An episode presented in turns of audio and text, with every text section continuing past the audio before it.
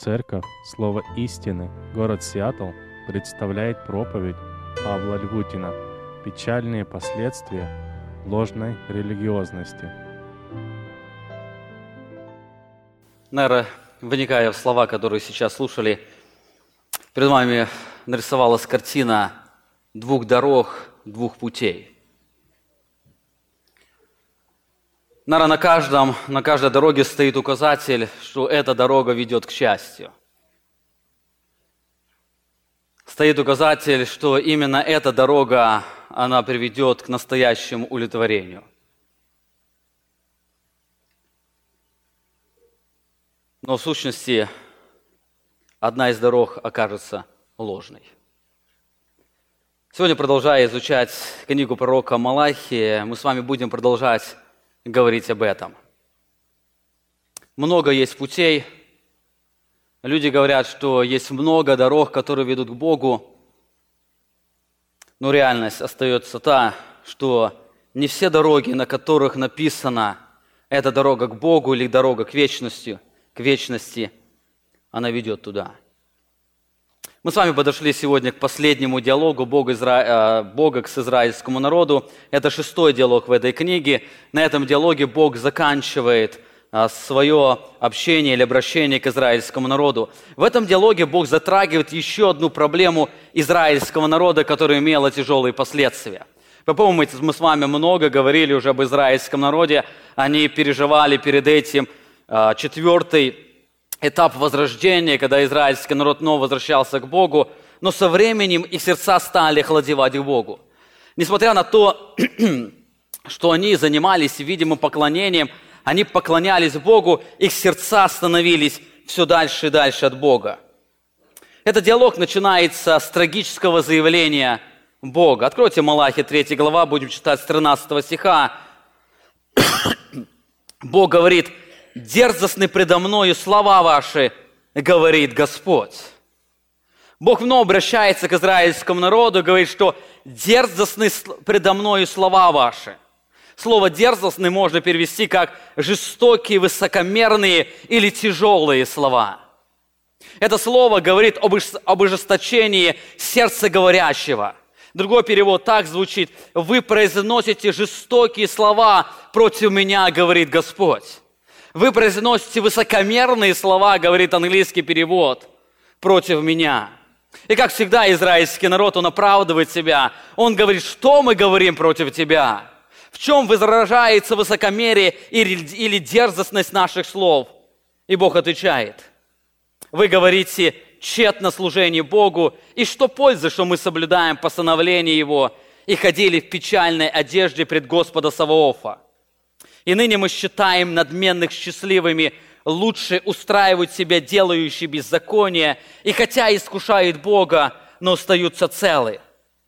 Но боящиеся Бога говорят друг другу, внимает Господь и слышит это. И пред лицом Его пишется памятная книга о боящихся Господа и чтущих имя Его. И они будут моими, говорит Господь Савов, собственностью моей в тот день, который я соделаю – и буду миловать их, как милует человек сына своего, служащего ему». И тогда снова увидите различие между праведником и нечестивым, между служащим Богу и неслужащим Ему. Ибо вот придет день, пылающий, как печь, тогда все надменные и поступающие нечестиво будут, как солома, и попали ты грядущий день, говорит Господь Савов. Так что не оставит у них ни корня, ни ветвей. А для вас, благоговеющий пред именем моим, взойдет солнце правды и исцеления в лучах его, и вы выйдете и взыграете, как тельцы упитанные, и будете попирать нечестивых, и они будут прахом под стопами ног ваших в тот день, которых я соделаю, говорит Господь Самоов. В этом ярком диалоге Бог показывает яркий контраст между истинной и ложной религиозностью. Во-первых, здесь мы видим, Бог говорит или Бог раскрывает печальные последствия ложной религиозности. Во-вторых, здесь Бог говорит об особом благословении людей, которые боятся Его. Наше изучение мы разобьем на эти две части. Сегодня мы наш, наш день посвятим тому, что будем говорить о печальных последствиях ложных религиозности, о тех последствиях, о которых здесь говорит Бог. А следующее воскресенье мы с вами подробно коснемся благословения, которое Бог пошлет и послает на людей, которые боятся Его. Ложная религиозность во все времена являлась и является сильнейшим врагом истинного христианства. Вы знаете, когда что-то есть, э, когда, когда существует оригинал, то всегда появляются подделки, которые с внешней стороны очень схожи на оригинал. Они отображают оригинал, но в сущности является дешевой подделкой. То же самое происходит и в духовной жизни. Многие люди, они кажутся истинными поклонниками Богу, но в сущности они не таковы. Они с внешности делают все то, что делают истинные поклонники. А, с внешности их трудно отличить, кто они на самом деле. Они выполняют все внешние элементы религиозности, но в сущности они не ищут истинного преклонения перед Богом. Их религиозность является вложной.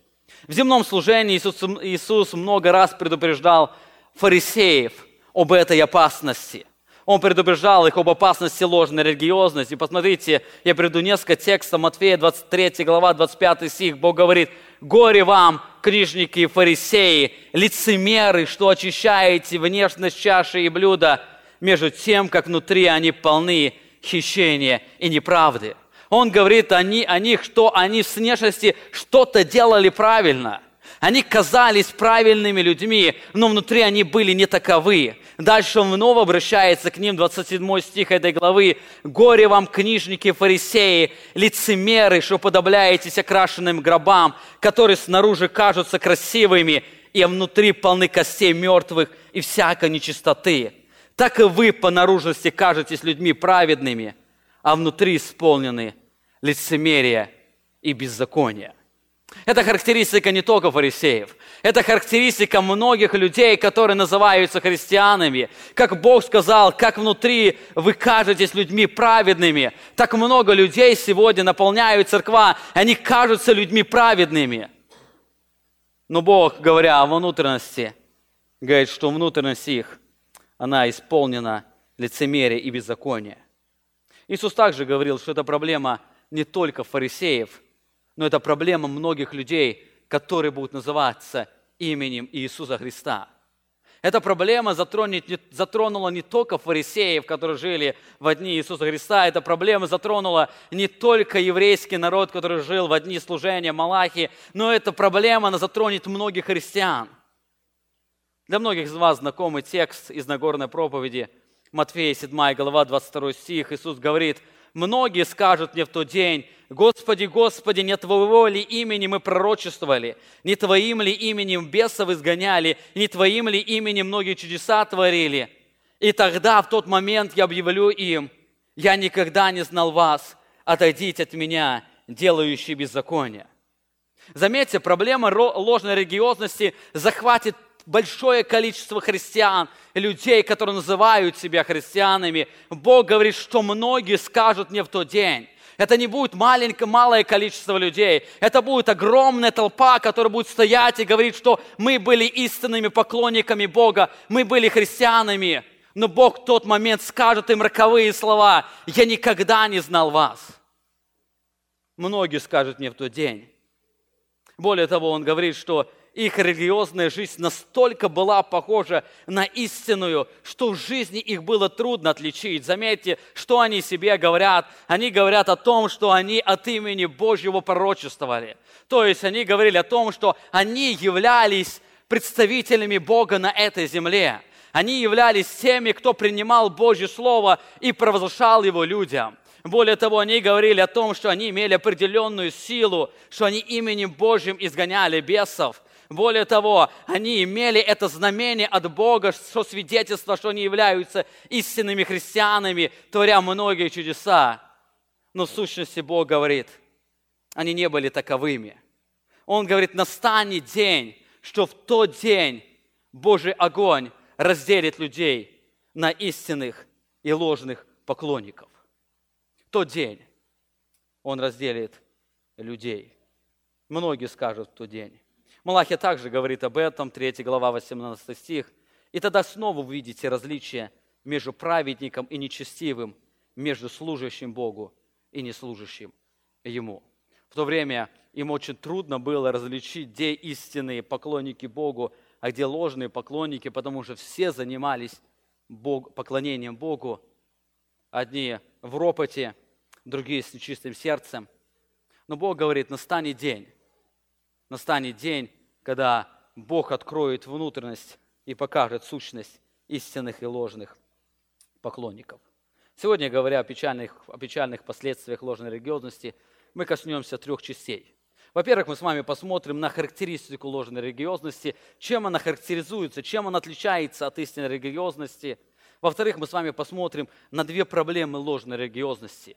В чем их проблема, почему они пришли к этим характеристикам. И также мы сегодня очень кратко посмотрим на три очень, очень опасных последствия ложной религиозности. Итак, характеристика ложной религиозности.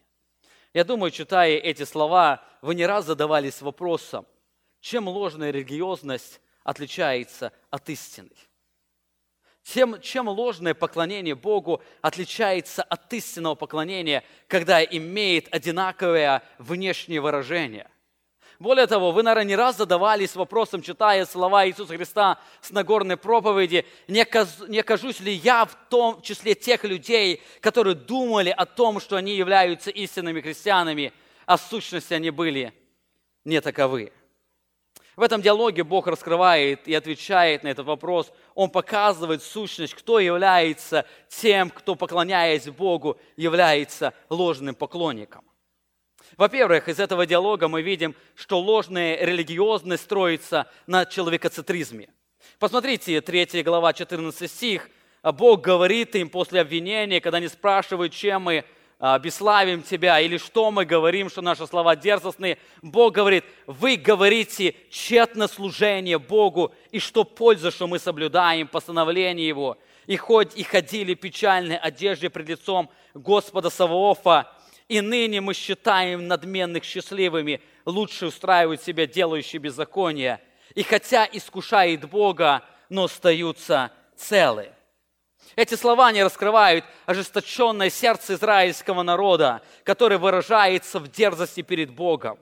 Скорее всего, они эти слова не говорили прямо к Богу, но когда они собирались вместе, они говорили друг другу тщетно служение Богу. Слово «тщетно», оно означает «напрасно». Они собирались и говорили, мы напрасно служим Богу, напрасно служить Богу. В чем выражалось, по их мнению, напрасное служение Богу? Они спрашивали друг друга, что пользы? Что пользы, что мы соблюдали постановление Его? Что пользы, что мы ходили в печальных одеждах? Слово «пользы», оно точнее передает значение как прибыль или выгода – они спрашивали, собираясь друг друга, спрашивали друг друга, какая выгода нам или польза, или прибыль от того, что мы пытаемся исполнять заповеди Господа Савоофа. Какое благословение, что мы от этого имеем? Они, возвращаясь на свою жизнь, анализируют свою жизнь, они говорят, смотрите, мы исполняли это, это, это и это, и сегодня мы себя оценим на основании язычников, которые живут и процветают, и мы задаемся вопросом, а какая польза? В чем выгода? Они смотрели на служение Богу через призму себя. Для них Бог не являлся ценностью, для них являлось ценностью то, что Бог может дать. Они исполняли различные религиозные правила только для того, чтобы иметь какую-то выгоду для себя. Когда они не получали выгоды для себя, они с недовольством заявляли, что все религиозные действия, они бесполезны. В них нет прибыли. Они не видят определенные выгоды. Когда Бог неоднократно обращался через пророков к израильскому народу, когда звучал Божий призыв к послушанию, они постоянно спрашивали, а что мы будем э, от этого иметь? Что мы получим от того, что мы будем послушны Богу? Какая прибыль будет нам за то, что мы будем служить Господу Саваофу? Они постоянно оценивали, насколько то, что им обещает Бог, оно достойно того, что они посвятят себя для Бога. Проблема, с которой сталкивались эти люди, не в том, что религиозные действия, они были бесполезны, а заключалась в том, что они пытались этими действиями заставить работать Бога на себя. Они пытались своими религиозными, исполнением религиозных обрядов заставить а, Бога работать для себя или заработать Божье расположение к себе. В их центре их мышления постоянно стоял человек и их нужды, а Бог нужен был только для того, чтобы решить их проблемы. Вы знаете, это вечная проблема нечестивых людей. Это вечная проблема тех людей, которые в внешности вроде бы говорят о поклонении Богу, но в сущности они не таковы. Об этом говорил еще задолго Иов, 21 глава книги Иова, 14 стих. А между тем они, это беззаконники, в контексте говорят о беззаконников, а между тем они, беззаконники, говорят Богу, отойди от нас. Не хотим мы знать путей твоих. Почему? Потому что они спрашивали, что, что Вседержитель, чтобы нам служить Ему, и что польза прибегать к Нему. Какая прибыль от того, что мы будем прибегать к Вседержителю? Что мы от этого будем иметь? И поэтому они говорят, отойди от нас, мы не хотим знать путей твоих.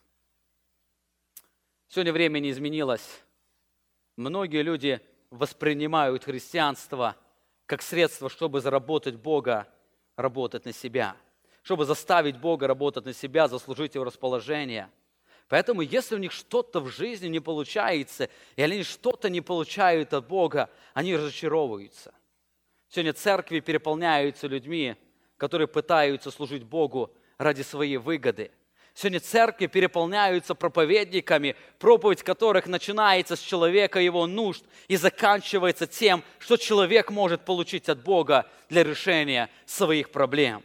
Один из них, э, Билл Хабблс, он сказал, неверующие люди являются реальными э, потребителями. Он, обращаясь к проповедникам, учит их, как проповедовать. Нам может это и не нравиться, но во время каждой проповеди они задаются вопросом, интересно это мне или нет. Если нет, то независимо от того, насколько эффективно мы будем представлять наш материал, их разум просто отключится.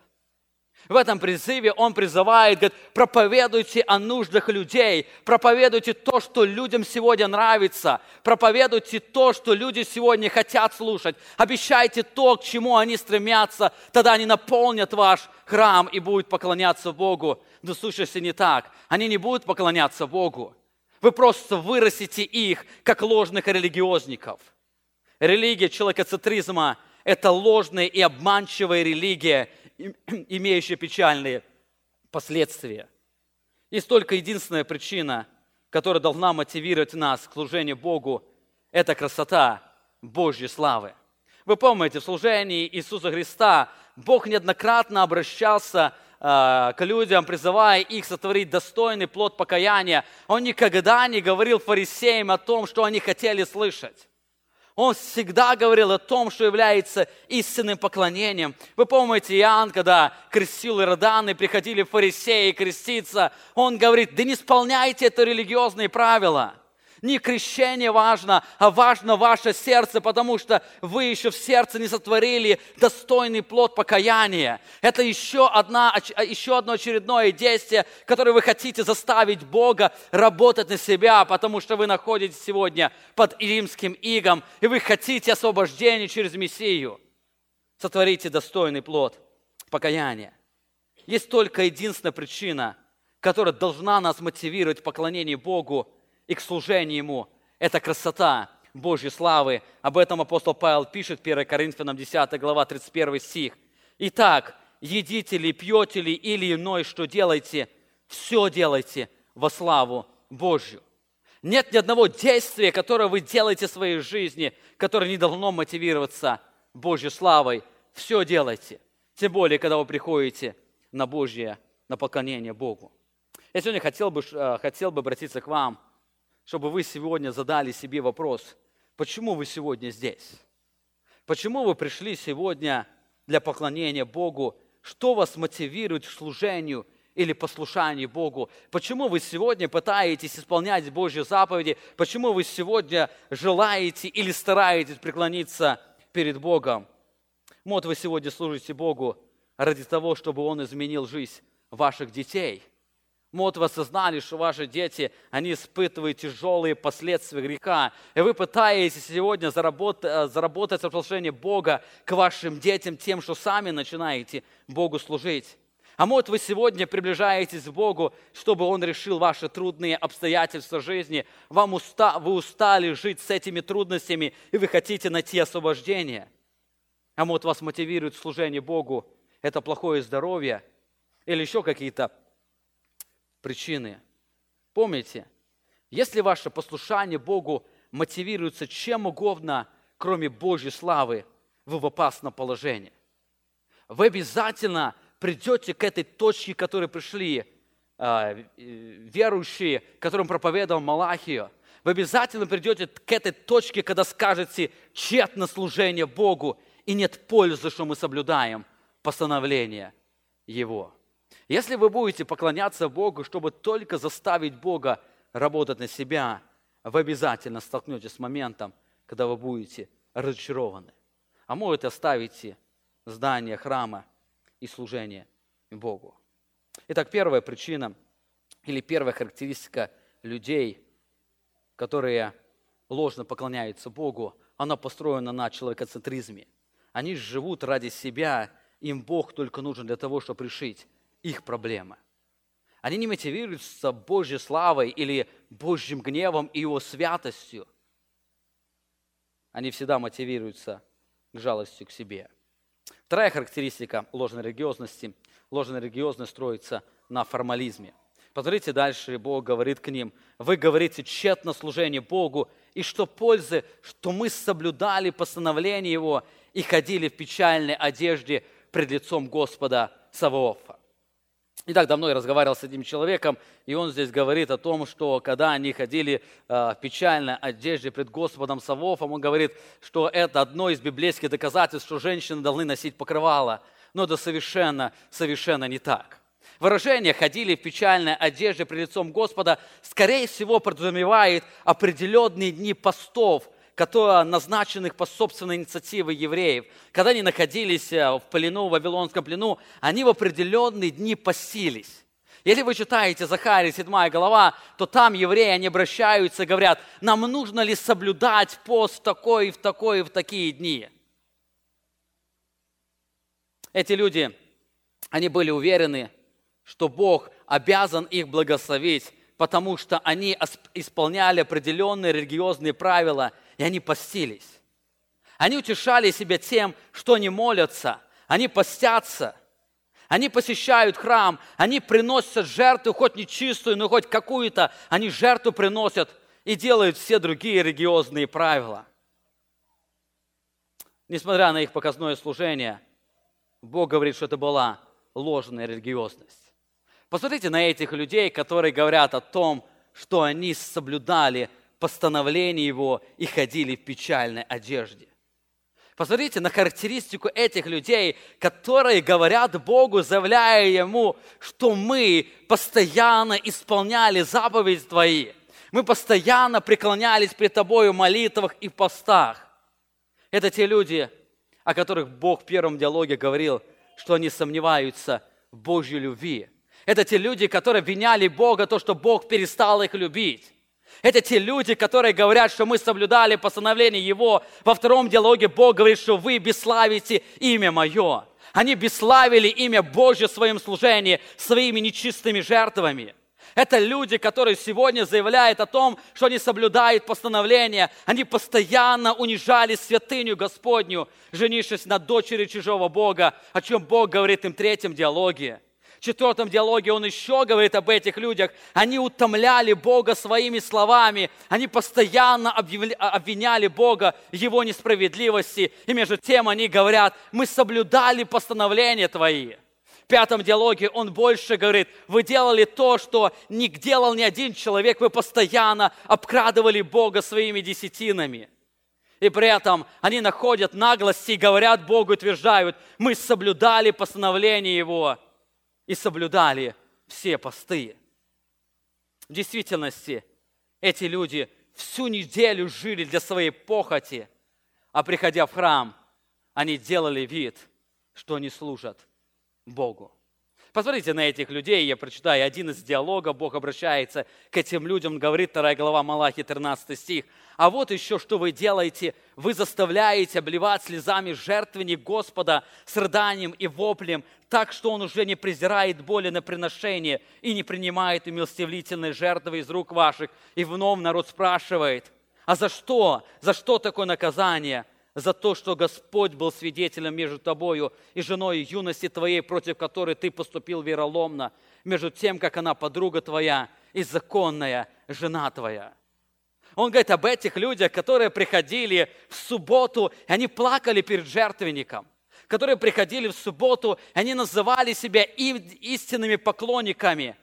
Но когда выходили за двери храма, они всю неделю поклонялись похоти – они блудили.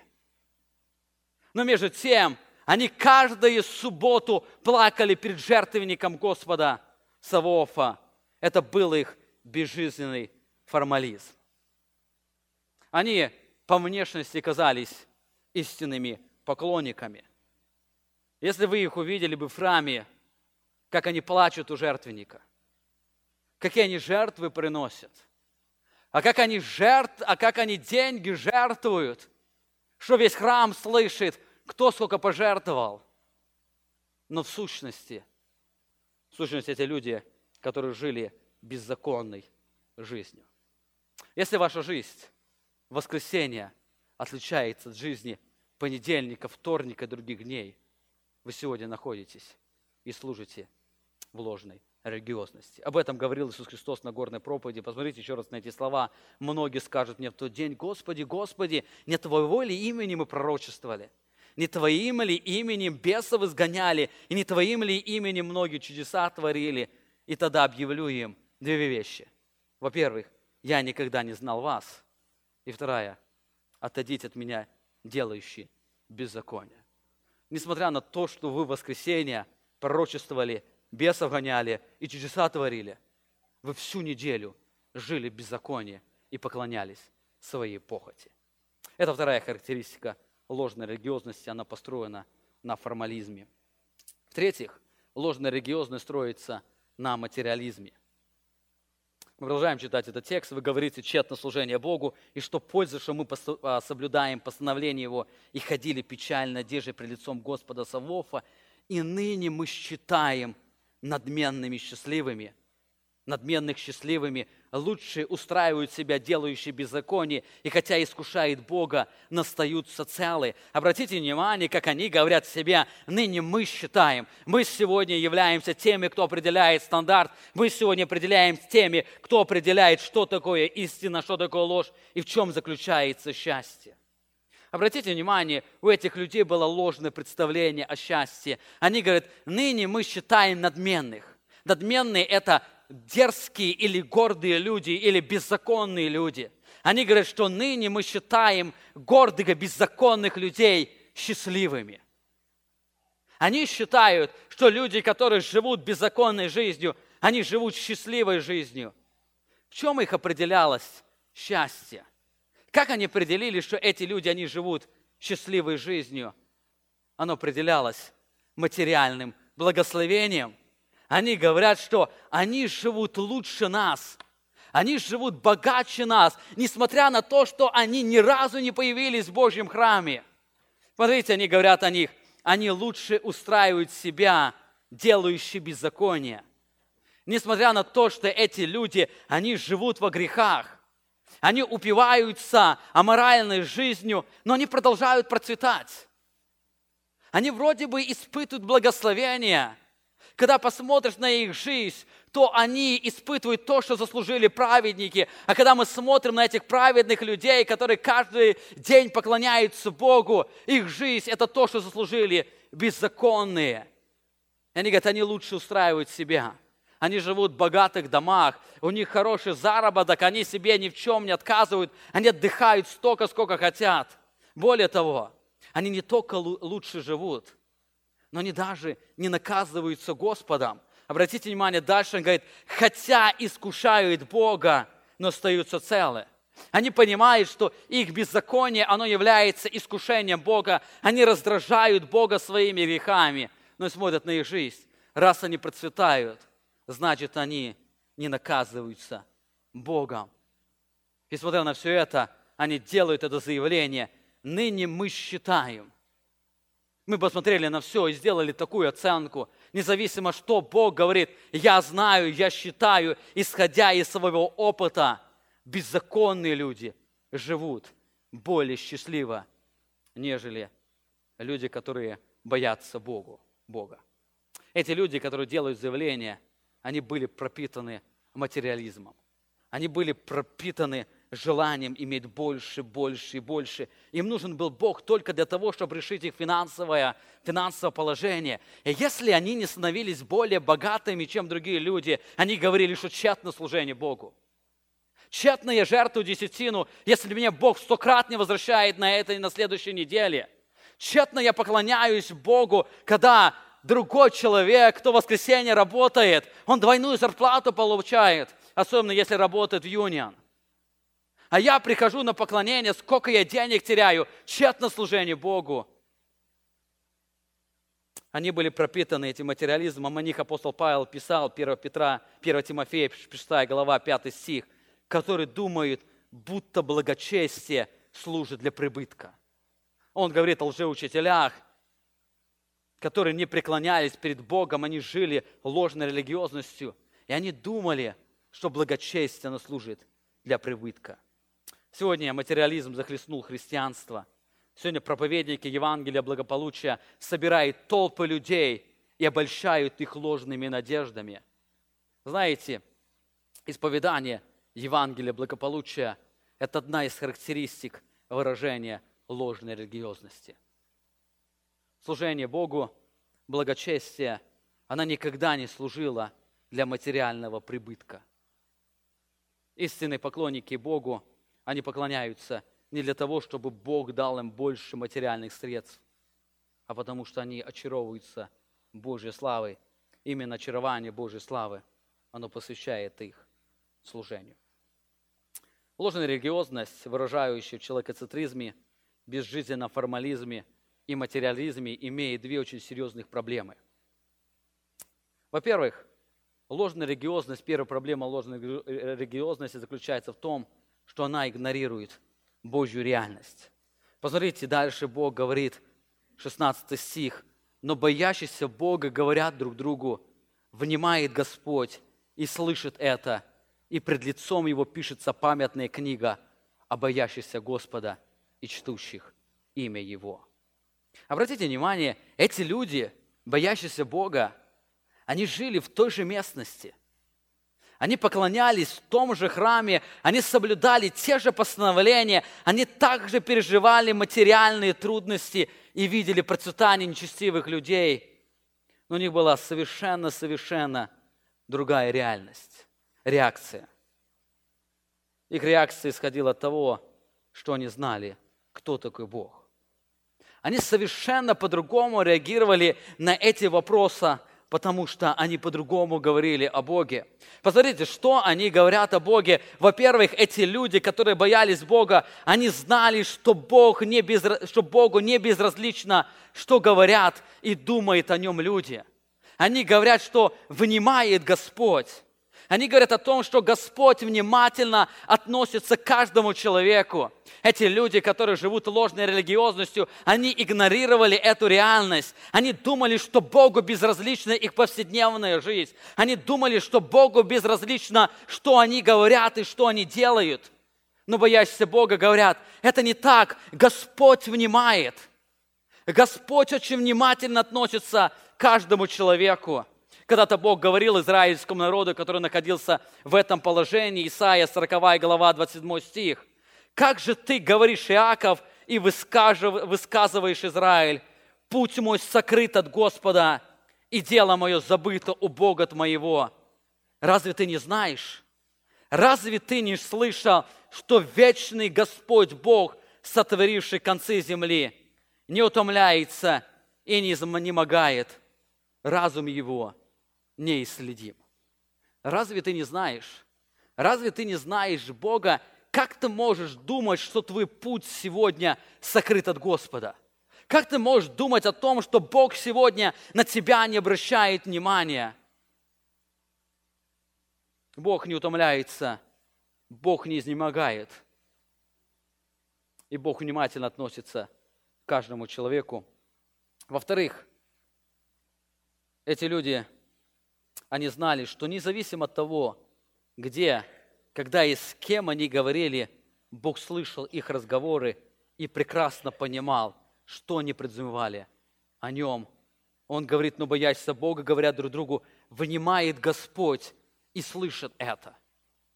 Бог слышит, что люди говорили против Него, хоть они не, не, не показывали кулак в небо, не говорили Богу, что тщетно служение Тебе, но когда они говорили друг другу, Бог говорит, я слышал. Я слышал, и боящиеся Бога, они понимали эту реальность. Если не ходили там, они понимали, что Бог слышит. Внимает Господь и слышит это. Знаете, Бог слышал все, что вы говорили о Нем. Знаете, Бог знает все, что вы думаете о Нем, что вы когда-то в тишине сердца своего говорили о Нем. Бог слышит, и боящиеся Бога, они живут этой реальностью. Они говорят, мы знаем, что Господь слышит, и Он прекрасно понимает, что мы говорим о Нем. Бог когда-то сказал ассирийскому царю, который в дни Изекия бесславил имя Господа Израилева, Господа Саваофа, он говорит ему через Исаию, 37 глава, 28 стих, «Сядешь ли ты, выйдешь ли, войдешь ли, я знаю, все знаю, и дерзость твою против меня». Эта дерзость, она выражалась в словах, когда они кричали людям, которые находились на стене, что вас Бог никогда не спасет, мы сильнее вашего Бога. И Бог говорит, я знаю. Ты кричал, ты был дерзок, ты думал, что я тебя не слышу, а я все знаю. Я знаю дерзость твою. В-третьих, эти люди, они знали, что Бог по-особому обращает внимание на праведников и помнит их. Это ту реальность, которую упустили люди, которые не являлись истинными поклонниками, которые приходили каждую неделю для поклонения в храм.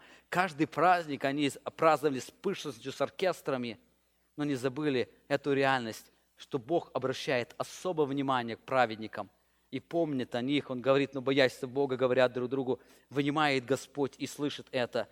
И пред лицом Его пишется памятная книга о ком? О боящихся Его.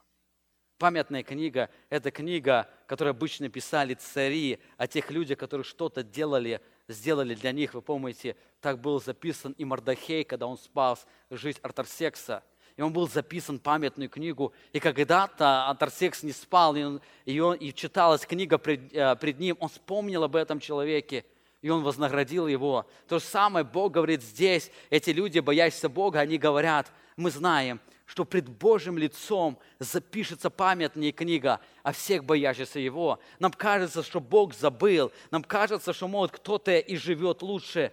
Но совершенно не так. Бог отмечает каждый момент жизни праведного человека. Апостол Петр также об этом пишет, 1 Петра 3 глава 12 стих. «Потому что очи Господа обращены к праведным, и уши его к молитве их, но лицо Господне против делающих зло. Для чего? Чтобы истребить их земли». Божий взор, он постоянно обращается на тех, кто преклоняется перед Богом. В-четвертых, эти люди, они осознавали, что слава Божья – это единственная реальность. Это была особая отличительная черта этих людей. Они не поклонялись себе. Их религия была не религия человекоцентризма, их религия была религия богоцентризма. Посмотрите, он заканчивает, но боящийся Бога, говорят друг другу, внимает Господь и слышит это, и пред лицом его пишется памятная книга о боящихся Господа кого? И чтущих имя Его. Эти люди, которые благовели пред именем Господним, эти люди, которые они понимали реальность Божьей славы, они поклонялись Богу только по той причине, что его имя, оно достойно поклонения. Они почитали имя Божье, они поступали во имя Господня, когда каждый народ жил во имя своего Бога, во имя человекоцентризма. Эти люди, они жили во имя Господа Савофа, чтили имя Его. Проблема ложной религиозности в том, что она игнорирует эту Божью реальность. Люди ложной религиозности, они живут так, как Бог не существует. Они живут, забыв эту реальность, они думают, что Бог их не видит, они думают, что Бог их не слышит, они думают, что Богу безразлично, как вы поступаете в этой жизни, они думают, что Богу безразлично во имя кого вы живете, но боящиеся Бога говорят совершенно обратное, они понимают эту реальность. Очень хорошо об этой проблеме говорит псалмопевец в 49-м псалме, 16 стиху. «Грешнику же говорит Бог». Он говорит не просто к беззаконнику, которого не знает Бога, а грешнику, который называет себя верующим, богопоклонником, но не является таковым. Он говорит ему, что ты проповедуешь уставы мои и берешь завет мой в уста свои. Что ты делаешь а сам ненавидишь постановление мое и слова мои бросаешь за себя. Обратите внимание, он говорит об особом лицемерии их людей. Эти люди, которые проповедовали Божью славу, они проповедовали Божий устав, но в сущности они сами не любили, не любили Бога и Его Слово. Он продолжает, когда видишь вора, сходишься с ним, и с прелюбодеями сообщаешься. Уста твои открываешь на злословие, и язык твой сплетаешь коварство. Сидишь и говоришь на брата твоего и на сына матери твоей клевещешь. Он говорит об этой формальной жизни, когда они живут ради себя, хоть и поклоняются по воскресеньям Богу. И дальше он говорит о проблеме их. Проблема их заключается в том, 21 стихе.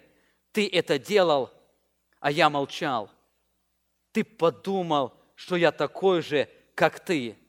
Нет, нет, я изобличу тебя и представлю пред глазами твоими грехи твои. У тебя было, ты игнорировал эту, эту реальность, ты это делал. И когда я молчал, ты думал, что мне безразлично, как ты поступаешь. Когда ты это делал, я молчал, ты думал, что я не вижу, я не слышу, что ты говоришь. Совершенно, совершенно не так. Ты думал, но реальность окажется другой. Я все знаю, и я изобличу тебя и представлю пред глазами твоими грехи твои. Итак, это первая проблема ложной религиозности. Она заключается в том, что люди, они игнорируют эту Божью реальность. Они живут так, как Бог не существует. Они живут так, что Бог только существует внутри храма. И когда они выходят за дверь храма, как будто Бога уже нет.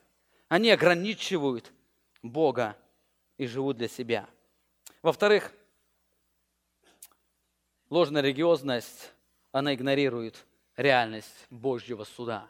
Это вторая очень большая проблема ложной религиозности. Обратите внимание, Бог говорит, продолжая в своем диалоге, 18 стих 3 главы, «И тогда снова увидите различие между праведником и нечестивым, между служащим Богу и неслужащим Ему». Почему будет это различие? Почему они увидят это различие? Он продолжает. «Ибо вот придет день, пылающий, как печь, тогда все надменные, поступающие нечестиво, будут как солома, и попали ты грядущий день, говорит Господь Савов, так что не оставит у них ни корня, ни ветвей. Люди, поступающие беззаконно, они забывают, что настанет день, когда обнаружатся их дела. Они игнорируют эту реальность. Они игнорируют эту реальность. Если Бог сегодня не наказывает их, как они говорят, что они искушают Бога и остаются целы, не всегда так будет. Не всегда так будет. Настанет день, когда, а, когда откроется, когда будет различие между праведником и нечестивым. Настанет день, когда каждый соприкоснется с Божьим огнем. Одних Божий огонь он переплавит и очистит. Как помните, в третьей главе он писал об Израиле. Других Божий огонь он истребит с этой земли. Люди, поступающие беззаконно, живущие двойственной жизнью, они упускают эту реальность, они пускают реальность Божьего суда. Или вы сегодня думаете, что за ваше беззаконие Бог сегодня вас не наказывает, и вы не будете наказаны, помните, настанет день. Он говорит, ибо вот придет день. Этот день придет, и здесь автором является Господь Савов, горит Господь Савов. Это я сам Бог говорю, придет день, и тогда вы увидите различия. И тогда вы увидите, что люди, которые искушают Бога, они не остаются целы. Апостол Петр также об этом говорит во втором послании, 3 глава, 5 стих, говоря о людях, которые не ожидают пришествия Господа и смеются над теми, кто говорит, что скоро Господь грядет, поэтому мы должны бодрствовать. Он говорит им, думающие так, они не знают. Точнее, это слово «не знают» перевести, они не берут во внимание. Они не думают об этом. Они не берут этот факт. Какой факт? Что вначале Словом Божьим небеса и земля составлены из воды и водою, потому тогдашний мир погиб, был потоплен водою, а нынешние небеса и земля содержатся тем же Словом, сберегаются огню на день суда и погибели нечестивых людей. Эти люди, они упускают очень важную деталь своей жизни, что настанет день Божьего суда – они упускают очень важную деталь, что в ядре земли находится огонь. Что за пределами земли также находится огонь. И Бог не просто создал этот огонь. Этот огонь, который уничтожит эту вселенную.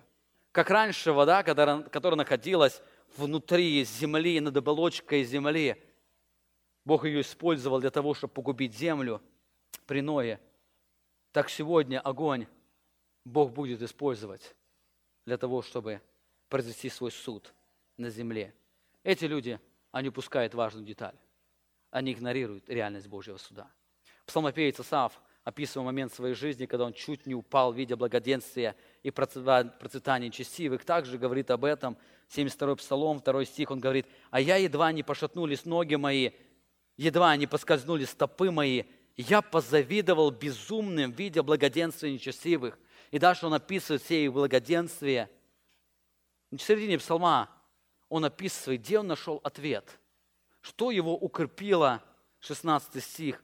И думал я, как бы разуметь это, но это было трудно в глазах моих до того момента, когда я не вошел во святилище Божье и не разумел конца их.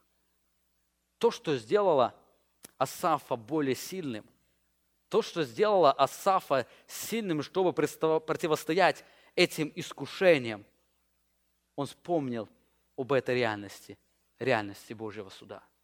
Говорит, когда я уразумел конца, конец их, я перестал им завидовать. Когда я уразумел конец нечестивых людей, я перестал их считать счастливыми. Я перестал это делать. Бог очень ясно предсказал путь нечестивых и беззаконных.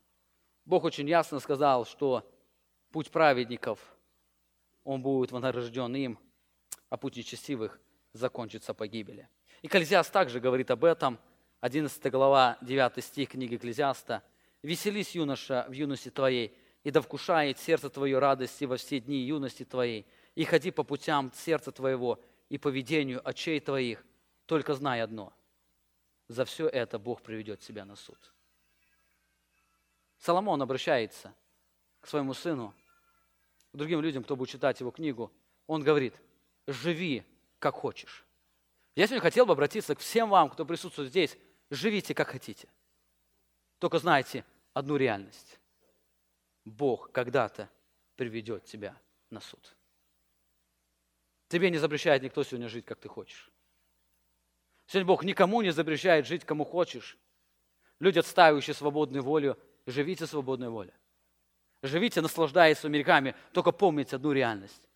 За все это Бог приведет тебя на суд. Люди, живущие ложной религиозностью, которые в воскресенье, приходя в храм, показывают, что они являются поклонниками Богу, а всю неделю они поклоняются своей похоти, они игнорируют эту реальность, что Бог приведет на суд. Итак, ложная религиозность, она имеет два серьезных последствия. Оно, во-первых, оно игнорирует реальность, Божью реальность, и, во-вторых, оно игнорирует реальность Божьего суда. Ложная проблема не только имеет серьезные проблемы, но она имеет и печальные последствия. Первое ужасное последствие ложной религиозности в том, что их счастье, к которому они стремились, окажется временным, ложным и призрачным. Это временное благоденствие. Смотрите, что люди говорят об этих людях. 3 глава, 15 стих Малахия. «И ныне мы считаем надменных, гордецов счастливыми, потому что они лучше устраивают себя, хотя делают беззаконие, и хотя они искушают Бога, но остаются целы». Обратите внимание, что Бог говорит о них, 4 глава, 1 стих. «Ибо вот придет день, пылающий, как печь, тогда все надменные и поступающие честиво будут как солома». Они будут как солома. Он говорит, настанет день, когда определится их истинная сущность. Живя на этой земле, они думали, что они являются ценностью. Они думали, что вся, весь мир крутится вокруг их. Они думали, что Бог поселил их на эту землю для того, чтобы ублажить всю их похоть. Они жили ради себя, и они заставляли других людей работать на них. Они приходили в тот храм, где проповедовалась религия человекоцентризма, где Бог обещал благословить им. Они искали только поклонение тому Богу, который сделает их более счастливыми в их понятии, который удовлетворит больше удовлетворения их похоти который не будет ограничивать их в жизни. Они искали именно этого Бога, потому что они думали, что они являются богами, о чем когда-то сатана сказал Еве.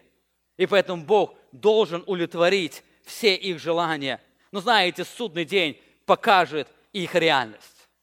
На этой земле люди, смотря на них, они думали, что эти люди имеют какую-то ценность.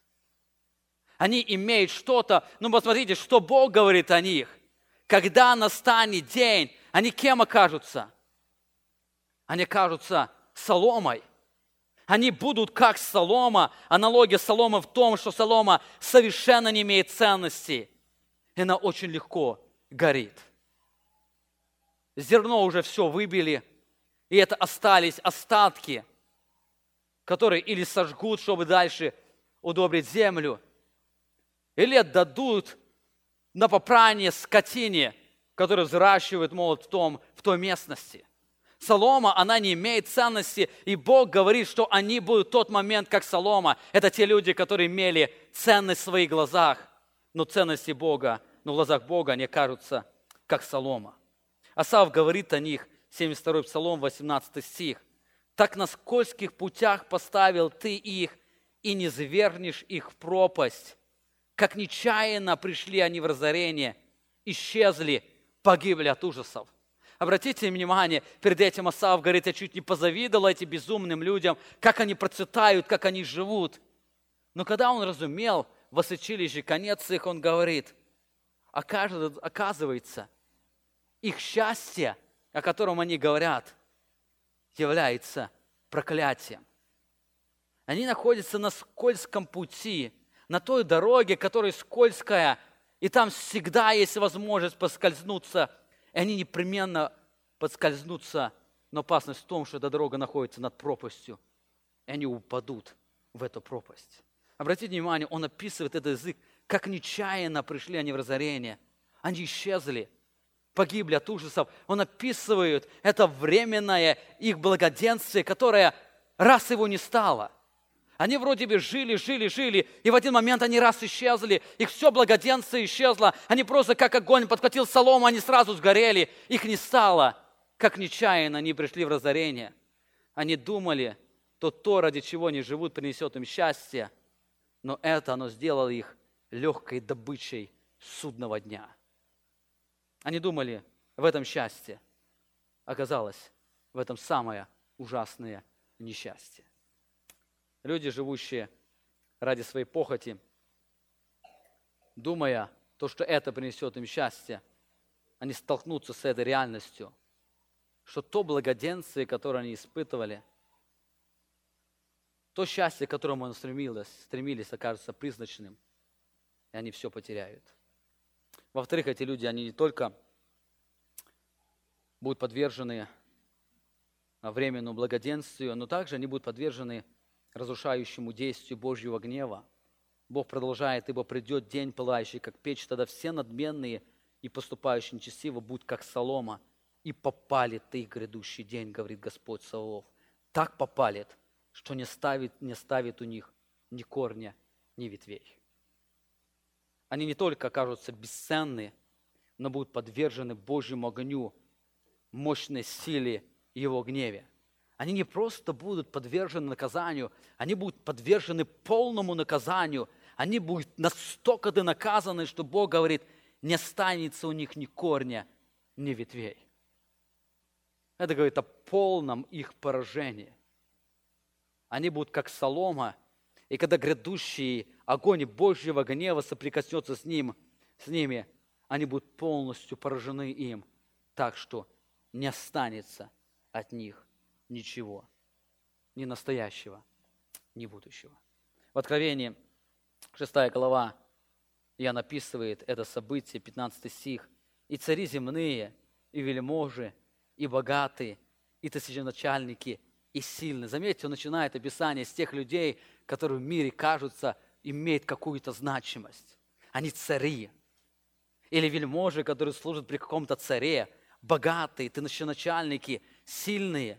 И даже всякий раб, всякий свободный скрылись в пещерах и в ущелье гор – и говорят горам и камням, «Падите на нас и сокройте нас от лица сидящего на престоле и от гнева Анца, ибо пришел великий день гнева его, и кто может устоять?» Сегодня мы очень много говорим о Божьей любви, но Писание говорит, что мы не только познаем Божью любовь, но люди, которые не примирились с Ним, они познают силу Его гнева, они будут вопить когда будут осознавать приближение гнева Анца или Иисуса Христа. Люди, поступающие нечестиво, живущие ложной религиозностью, они будут подвержены Божьему гневу. Они предстанут пред Божьим судом, Бог скажет, я никогда не знал вас. Я никогда. Вы думали жить в Божьих обителях, вы думали здесь жить на земле для своей похоти – и потом свою похоть утолять в небесных обителях. Совершенно не так. Я никогда, никогда не знал вас. Отойдите от меня, делающие беззаконие, потому что ваше служение, оно не было мотивировано Божьей славой. В-третьих, третья, последняя и последняя причина, которую буду сегодня коснусь, они не только испытают разрушающее действие Божьего гнева, но не испытают и вечное проклятие. Кто-то говорит, что когда Бог произведет суд – он уничтожит нечестивых людей навсегда. Действительно, это так, они будут уничтожены. Они говорят, что они сгорят, как солома, и их не станет. Никакого ада для них не будет. Но это совершенно, совершенно не так. Независимо от того, что они будут как солома, они не будут соломой. Это аналогия говорит, они будут как солома, то есть они будут подвержены, они не будут иметь ценность, они будут подвержены быстрому молниеносному наказанию – но на этом не остановится. Реальность будет другой. Бог здесь открывает совершенно другую реальность. Посмотрите, третий стих, на чем заканчивается этот шестой диалог. Он обращается к боящимся Бога говорит, вы будете попирать нечестивых, ибо они будут прахом под стопами ног ваших в тот день, который я соделаю, говорит Господь Савов. Обратите внимание, в первом стихе он говорит, что их день попалит, от них ничего не останет. Но в третьем стихе он вновь обращается к этим людям, которые беззаконны, говорит, они хоть и попалены, они будут постоянно испытывать проклятие. Даже тогда, когда они будут уничтожены, уничтожены огнем, они будут испытывать это вечное проклятие. Когда солома сгорает, от нее остается пепел. И здесь Бог делает эту аналогию, что нечестивые, они будут пеплом – от горящей соломы, который рассыпет на дорогу, по которой будут ходить праведные люди. Это опять он говорит об аналогии. Это не будет реальностью, что нечестивые сгорят, и они будут пеплом лежать, и мы по ним будем ходить. Не так, но это будет говорить о их вечном проклятии. Это говорит о том, что по сравнению с, а, с праведными людьми, они будут находиться в вечном проклятии. Люди верующие, боящиеся Бога, они будут блаженствовать. Но те люди, которые внешности называли себя христианами, но не являлись таковыми, они испытают Божий гнев и будут жить в вечном проклятии. Иисус говорил об этих людях Матфея 25 глава 46 стих. «И пойдут сии, те люди, которые не преклонялись перед Богом, в муку вечную, а праведники в жизнь вечную». Они пойдут в муку вечную, праведники в жизнь вечную. Многие люди сегодня говорят, что ада не существует, другие говорят, нет, нет, ад существует, но не будет вечен. Они чуть-чуть, чуть-чуть там помучаются, и Бог переневедет их в рай или просто истребит их. Совершенно, совершенно не так. Вы знаете, посмотрите на этот текст. Беззаконники будут столько мучиться, сколько праведники будут жить вечно. Два раза он использует то же слово «вечную», «вечную». Если вы верите, что праведники вечно будут наслаждаться Богом, то значит нечестивцы, они будут вечно прокляты Богом. Если вы думаете, что нечестивцы не будут вечно прокляты Богом, вы не можете рассчитывать, что будете вечно благословены Богом. Бог очень ясно говорит, что нечестивые люди, они испытают Божий гнев, испытают это вечное проклятие. И будете вы попирать нечестивым, и они будут прахом под стопами ног ваших. Сегодня мы живем в то время, когда по причине лицемерной жизни бывает трудно отличить праведника от нечестивца. Сегодня мы живем в то время, когда трудно отличить служащего Бога от неслужащего Ему. Сегодня люди не могут выполнять одни и те же религиозные обряды. Они могут также приходить в воскресенье. Они могут также молить и плакать перед Богом. Они также могут поклоняться Богу через песнопение. Они также могут участвовать в вечере Господней, где мы сегодня будем вместе участвовать. Они также будут говорить «Слава Богу!» Они также могут будут говорить «Ты проповедуй, проповедуй!»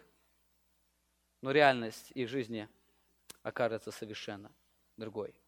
Знаете, настанет день, когда будет разоблачена оболочка, ложной религиозности и самоправедности. Настанет день, когда мы увидим эту истинную сущность, когда мы осознаем, кто есть кто. Бог, обращаясь к израильскому народу, заканчивая свой диалог, там еще останется несколько стихов, о которых мы с вами будем говорить, он будет говорить о том, как им приготовиться к Дню Господню, мы через воскресенье будем говорить об этом.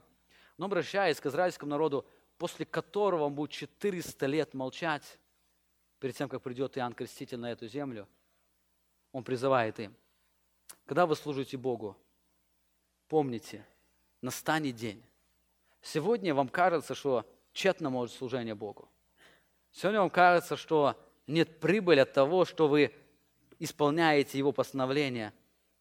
Но настанет день, настанет день, когда увидите различия между праведником и нечестивым когда вы видите различие между служащим Богу и неслужащим Ему.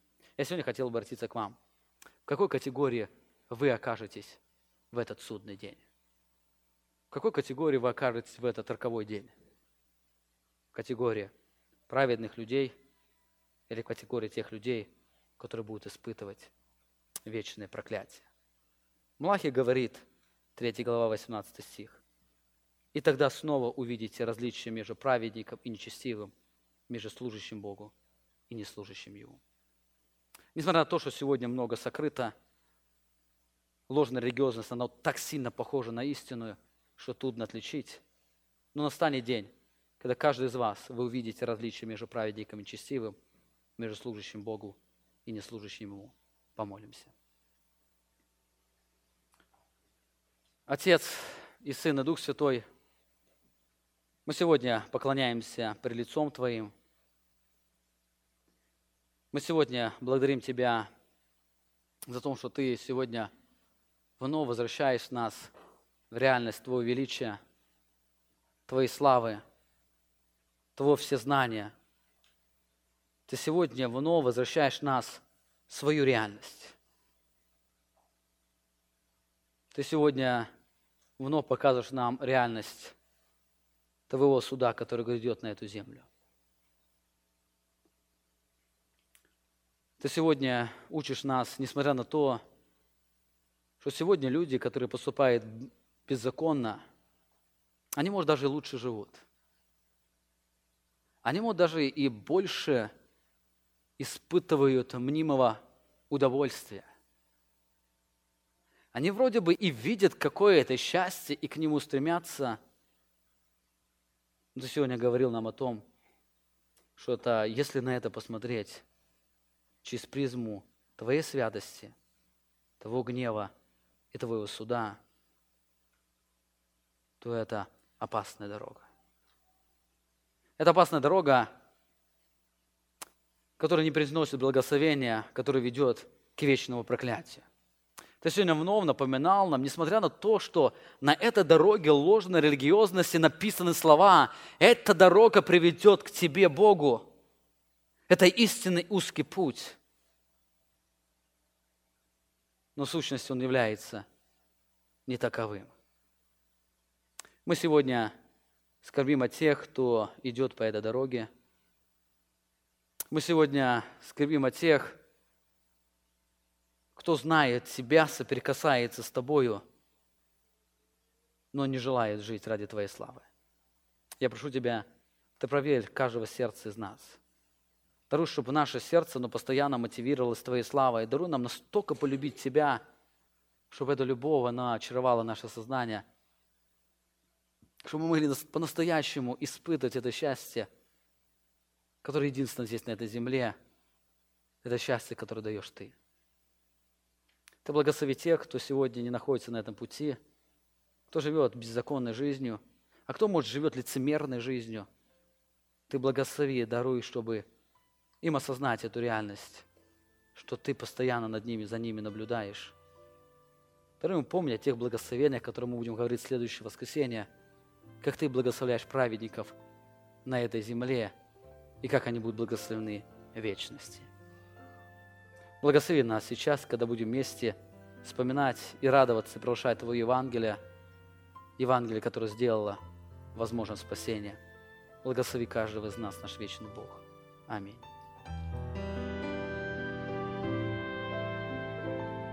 Вы прослушали проповедь пастора Павла Лютина.